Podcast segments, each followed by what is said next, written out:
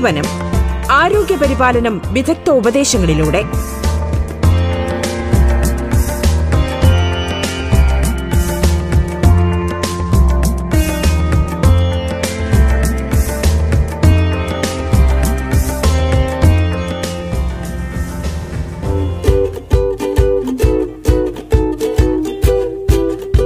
നമസ്കാരം പ്രിയ ശ്രോതാക്കളെ.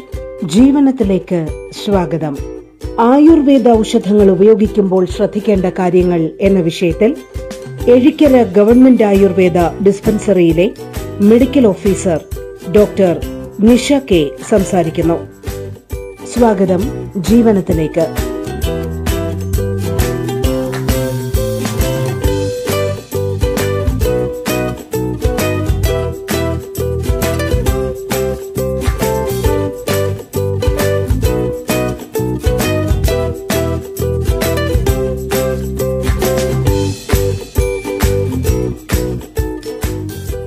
നമസ്കാരം. ഞാൻ ഡോക്ടർ നിഷ എഴിക്കര ഗവൺമെന്റ് ആയുർവേദ ഡിസ്പെൻസറിയിലെ മെഡിക്കൽ ഓഫീസറാണ്. ഇന്ന് നമ്മൾ സംസാരിക്കുവാൻ പോകുന്നത് ആയുർവേദ ചികിത്സ സ്വീകരിക്കുമ്പോൾ ശ്രദ്ധിക്കേണ്ട പൊതുവായിട്ടുള്ള കാര്യങ്ങളെക്കുറിച്ചാണ്.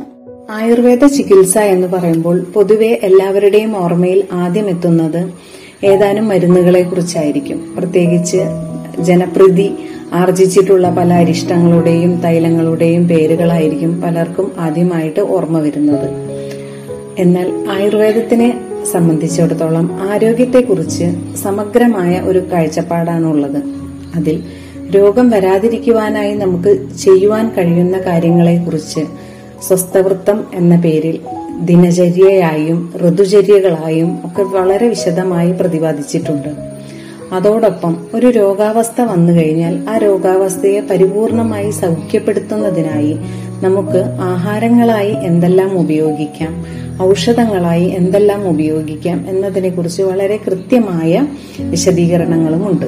അതിനാൽ തന്നെ ആയുർവേദത്തിന്റെ ചികിത്സയിൽ ഔഷധങ്ങൾക്കും ആഹാരത്തിനും ഒരുപോലെ പ്രാധാന്യമുണ്ട് എന്ന് പറയാം. ഇതിനെ അടിസ്ഥാനപ്പെടുത്തി തന്നെയാണ് ആയുർവേദ ചികിത്സയും. ആയുർവേദത്തിൽ ഔഷധ കൽപ്പനയ്ക്കൊപ്പം തന്നെ ആഹാര കൽപ്പനകളും ഉണ്ട് ആയുർവേദ ചികിത്സ സ്വീകരിക്കുമ്പോൾ പ്രധാനമായും നമ്മൾ അഞ്ച് കാര്യങ്ങൾക്ക് ഊന്നൽ നൽകിക്കൊണ്ടാണ് ചികിത്സ ചെയ്യുന്നത്. ഒരു രോഗാവസ്ഥയിൽ ഏത് മരുന്ന് കഴിക്കണം? അത് എത്ര അളവിൽ കഴിക്കണം? അത് ഏത് സമയത്ത് കഴിക്കണം? അത് എത്ര നാൾ കഴിക്കണം? അത് എങ്ങനെ കഴിക്കണം? ഈ അഞ്ച് കാര്യങ്ങളെക്കുറിച്ചും കൃത്യമായി നിർദ്ദേശങ്ങൾ ആയുർവേദ വൈശിജ്യ കൽപ്പന ഗ്രന്ഥങ്ങളിലുണ്ട്. എന്നാൽ പലപ്പോഴും നമ്മൾ പൊതുവിൽ കണ്ടുവരുന്ന ഒരു പ്രശ്നം ആയുർവേദ ഔഷധങ്ങൾ പാർശ്വഫലമില്ലാത്തവയാണ് അല്ലെങ്കിൽ ആർക്കും തോന്നിയ പോലെ കഴിക്കാം പ്രശ്നങ്ങളൊന്നുമില്ല എന്നുള്ള ധാരണയിൽ പലപ്പോഴും സ്വയം ചികിത്സ ഏറ്റവും കൂടുതൽ കാണപ്പെടുന്ന മേഖലകളിൽ ഒന്ന് ആയുർവേദ ചികിത്സയാണ്. പലരും താല്പര്യമുള്ള ഔഷധങ്ങൾ നേരിട്ട് ഓവർ ദ കൗണ്ടർ സെയിലായി വാങ്ങി കഴിക്കുന്ന ഒരു ശീലം കാണാറുണ്ട്. നമ്മൾ ഒരു ചികിത്സയിലേക്ക് കടക്കുമ്പോൾ ആദ്യം ശ്രദ്ധിക്കേണ്ടത് നമ്മൾ കഴിക്കുന്നത് നമുക്ക് ആവശ്യമുള്ള ഔഷധമാണോ എന്നുള്ളതാണ്. മറ്റൊരാൾക്ക് അല്ലെങ്കിൽ ആരെങ്കിലും പറഞ്ഞു കേട്ടതുകൊണ്ട് ഒക്കെ ഒരു ഔഷധം നമുക്ക് ഉപയോഗിക്കാനാവില്ല. ആയുർവേദത്തിലെ പല ഔഷധങ്ങളും ഒന്നിലധികം രോഗാവസ്ഥകളിൽ ഉപയോഗപ്പെടുത്തുകയാണ് പതിവ്. അതുപോലെ ഒരു രോഗാവസ്ഥയിൽ തന്നെ ഉപയോഗപ്പെടുത്താവുന്ന അനേകം ഔഷധങ്ങളുമുണ്ട്. അപ്പോൾ ഏതെങ്കിലും ഒരു ഔഷധം ഉപയോഗിക്കുന്നതിന് മുമ്പ് കൃത്യമായിട്ടുള്ള വൈദ്യനിർദ്ദേശം സ്വീകരിക്കുവാൻ ശ്രദ്ധിക്കണം.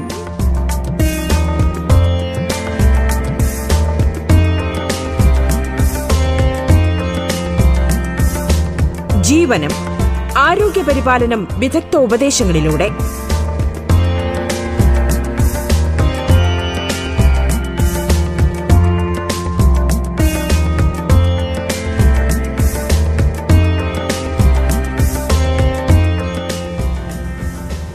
അംഗീകൃത യോഗ്യതയുള്ള ബി എ എം എസ് ഡിഗ്രിയുള്ള ആയുർവേദ ഡോക്ടർമാരെ തന്നെ സമീപിച്ച് ആവശ്യമായ ചികിത്സാ നിർദ്ദേശം സ്വീകരിക്കുവാൻ നമ്മൾ ആദ്യമായി ശ്രദ്ധിക്കണം.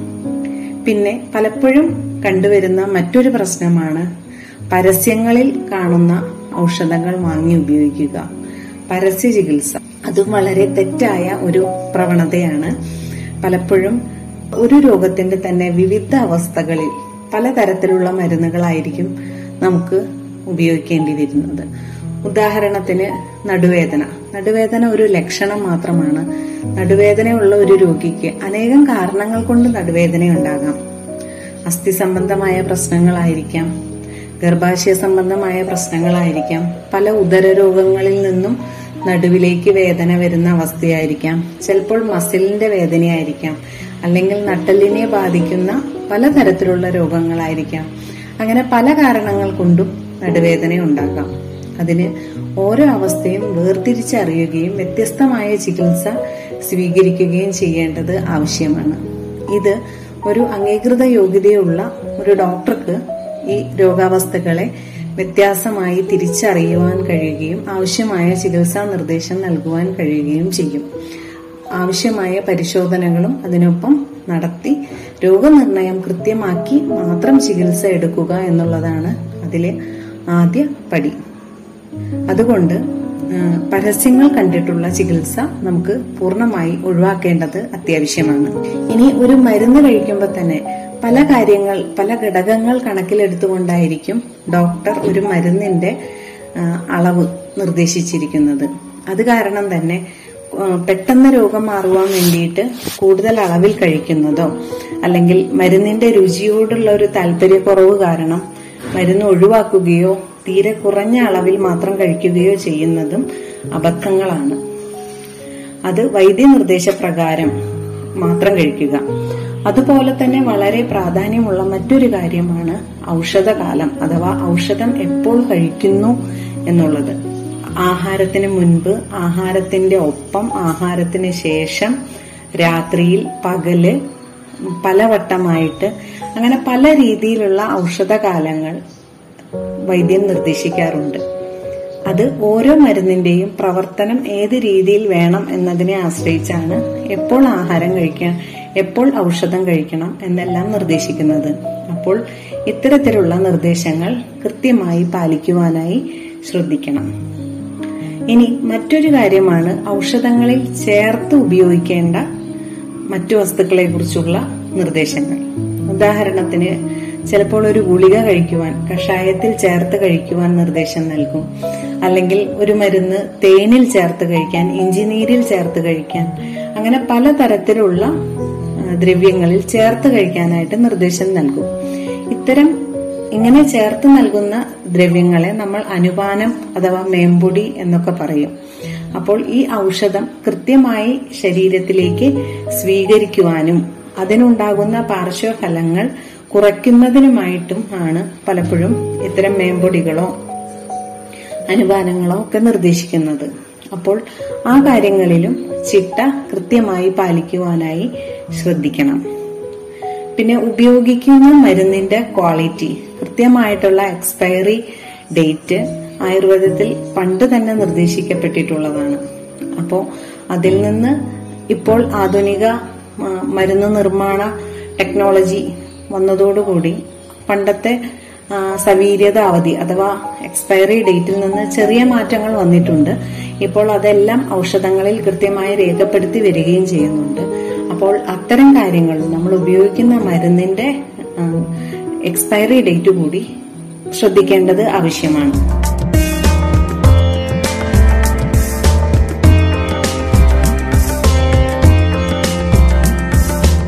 ജീവനം ആരോഗ്യപരിപാലനം വിദഗ്ധ ഉപദേശങ്ങളിലൂടെ.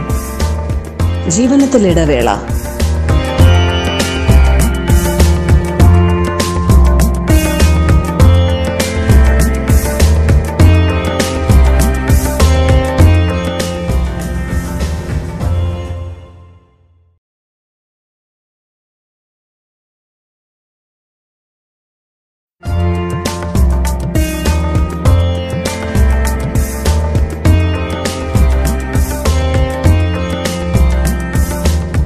ജീവനം ആരോഗ്യപരിപാലനം വിദഗ്ധ ഉപദേശങ്ങളിലൂടെ. എഴിക്കര ഗവൺമെന്റ് ആയുർവേദ ആശുപത്രിയിലെ medical officer doctor Nisha K ആണ് സംസാരിക്കുന്നത്. തുടർന്ന് കേൾക്കാം ജീവനം.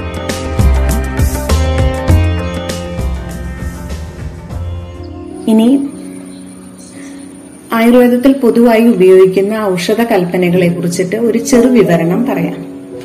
ഒന്നാമതായി കഷായങ്ങൾ.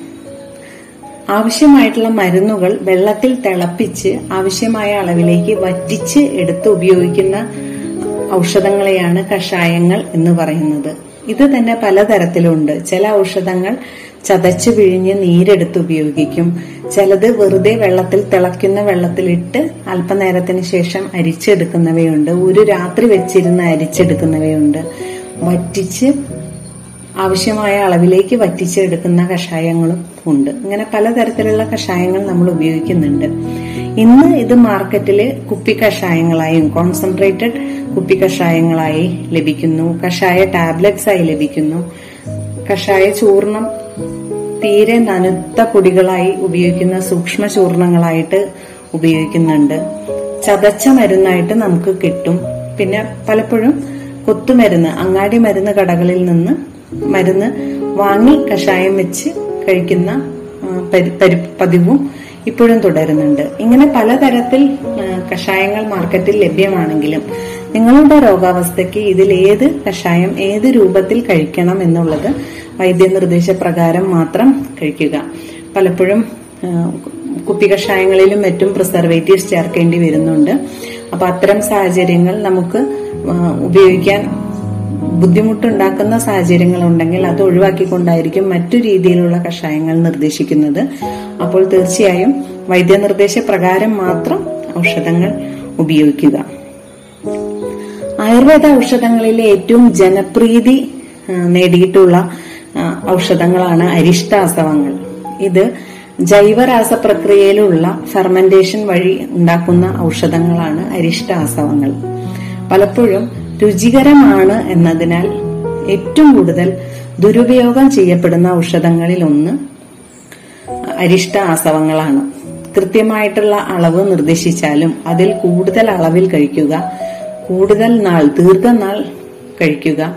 വൈദ്യനിർദ്ദേശമില്ലാതെ തന്നെ പല ഔഷധങ്ങളും അരിഷ്ടാസവങ്ങൾ പ്രത്യേകിച്ച് വാങ്ങി കഴിക്കുക എന്നിവയെല്ലാം കാണാറുണ്ട്. ഇത് അപകടകമാണ് പലപ്പോഴും രോഗത്തിന്റെ ആദ്യത്തെ അവസ്ഥകളിൽ ഏതാനും നാളുകൾ മാത്രമാണ് അരിഷ്ടാസവങ്ങൾ ഉപയോഗിക്കേണ്ടി വരാറുള്ളത്. എന്നാൽ രുചികരമാണ് എന്ന ഒരൊറ്റ കാരണം കൊണ്ട് തന്നെ പലരും ഇത് ദീർഘനാൾ കഴിക്കുന്നു. അത് ഒഴിവാക്കേണ്ടതാണ്. പലതരത്തിലുള്ള ഗുളികകൾ ആയുർവേദ ചികിത്സയ്ക്കായിട്ട് ഉപയോഗിക്കുന്നുണ്ട്. നേരത്തെ പറഞ്ഞതുപോലെ പല അനുപാനങ്ങൾ ചേർത്ത് കഴിക്കാനാണ് പലപ്പോഴും ഗുളികകൾ നിർദ്ദേശിക്കപ്പെടാറുള്ളത്. അത് ആ ദ്രവ്യങ്ങളിൽ തന്നെ ചേർത്ത് പൊടിച്ച് ചേർക്കുകയോ അരച്ചു ചേർക്കുകയോ എന്താണ് നിർദ്ദേശിക്കുന്നത് എന്ന് വെച്ചാൽ ആ രീതിയിൽ തന്നെ കഴിക്കുവാൻ ശ്രദ്ധിക്കണം. പലപ്പോഴും സൗകര്യത്തിന്റെ പുറത്ത് വെറുതെ ഗുളികകൾ വിഴുങ്ങി ഉപയോഗിക്കുന്ന ഒരു പ്രവണത കാണാറുണ്ട്. അത് ഇത്തരം ഔഷധങ്ങളുടെ പൂർണമായ ഗുണം ലഭിക്കുന്നതിന് തടസ്സമാകും എന്നതിനാൽ കൃത്യമായി നിർദ്ദേശപ്രകാരം മാത്രം കഴിക്കുക. ആയുർവേദത്തിലുള്ള ലേഹ്യങ്ങളും ഇതുപോലെ പലപ്പോഴും ദുരുപയോഗം ചെയ്യപ്പെടുന്ന മറ്റൊരു ഔഷധമാണ്. തേനും ശർക്കരയും നെയ്യും എല്ലാം ചേർത്ത് എടുക്കുന്ന ഔഷധങ്ങൾ എന്നതുകൊണ്ട് തന്നെ രുചികരമാണ്. എന്നാൽ ലേഹ്യ കൽപ്പനയിലുള്ള ഔഷധങ്ങൾ വളരെ ചുരുങ്ങിയ രോഗാവസ്ഥകളിലാണ് നിർദ്ദേശിക്കപ്പെടുന്നത്. ആ അവസ്ഥകളിൽ മാത്രം ഉപയോഗിക്കേണ്ട ഔഷധങ്ങളുമാണ്. പലപ്പോഴും പല രസായനങ്ങളും ഉദാഹരണത്തിന് ചവനപ്രാശം പോലെയുള്ള പല രസായനങ്ങളും ആ, ലേഹ്യരൂപത്തിലാണ് ലഭിക്കുന്നത് എന്നതിനാൽ ഇത് ദീർഘകാലം വൈദ്യനിർദ്ദേശമില്ലാതെ പലരും ഉപയോഗിക്കുന്നത് കാണാറുണ്ട്. രസായന ഔഷധങ്ങൾ ഉപയോഗിക്കുന്നതിന് കൃത്യമായ ചിട്ടവട്ടങ്ങളുണ്ട്. നല്ല വിശപ്പുള്ള അവസ്ഥയായിരിക്കണം. മറ്റു രോഗാവസ്ഥകൾ കൂടുതലായിട്ട് നിൽക്കുന്ന അവസ്ഥകളായിരിക്കരുത്. അങ്ങനെ പല കാര്യങ്ങൾ ശ്രദ്ധിച്ചുകൊണ്ടാണ് രസായന ഔഷധങ്ങൾ ഉപയോഗിക്കേണ്ടത്.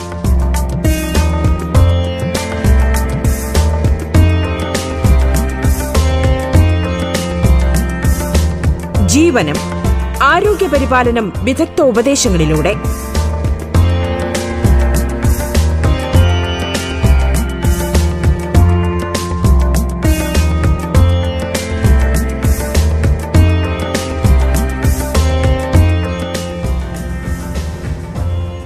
പലപ്പോഴും പഞ്ചകർമ്മ ചികിത്സയെല്ലാം കഴിഞ്ഞതിന് ശേഷമാണ് രസായന ഔഷധങ്ങൾ ഉപയോഗിക്കുവാൻ നിർദ്ദേശിക്കാറുള്ളത്. അപ്പോൾ വൈദ്യനിർദ്ദേശപ്രകാരം അല്ലാതെ ദീർഘകാലം ഇത്തരം ഔഷധങ്ങൾ വാങ്ങി ഉപയോഗിക്കുന്നത് ഒഴിവാക്കുക തന്നെ വേണം.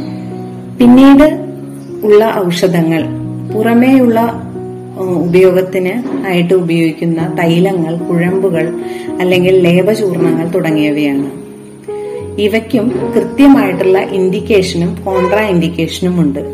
പലപ്പോഴും നീര് വന്നിരിക്കുന്ന അവസ്ഥയിൽ അല്ലെങ്കിൽ പനി ഉള്ള അവസ്ഥയിൽ ദഹനക്കേട് അജീർണം തുടങ്ങിയവ ഉള്ള അവസ്ഥയിൽ തൈലങ്ങൾ ഉപയോഗിക്കാൻ പാടില്ല എന്നുള്ളതാണ് നിർദ്ദേശം.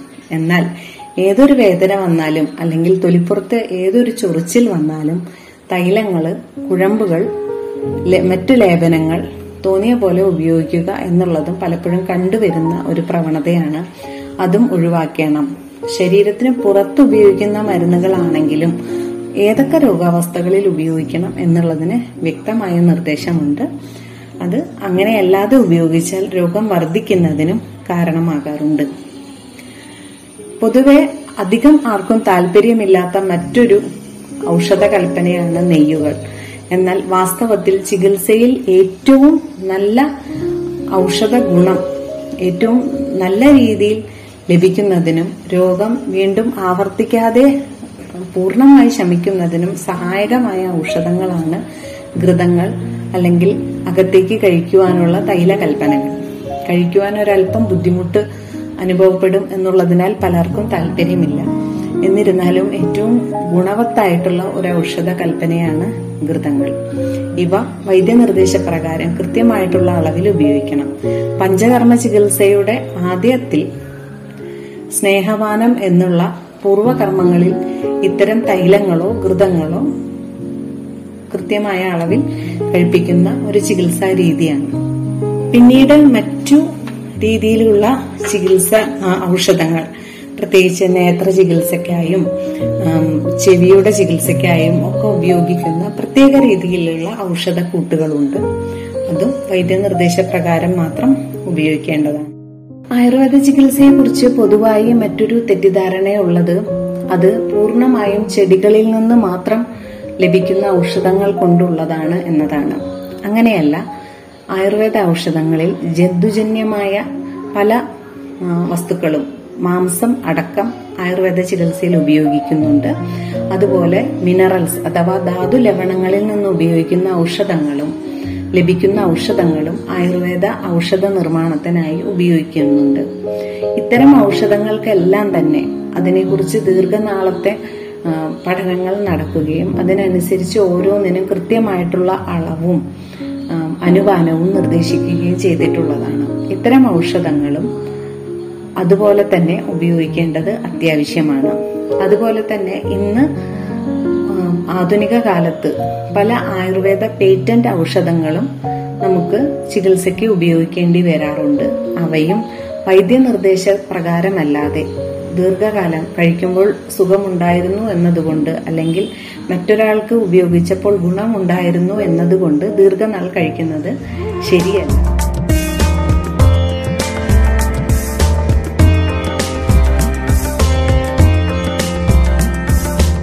ജീവനം ആരോഗ്യ പരിപാലനം വിദഗ്ധ ഉപദേശങ്ങളിലൂടെ. Medical officer doctor Nisha K ആണ് സംസാരിച്ചത്. ജീവനം പൂർണമാകുന്നു. നമസ്കാരം.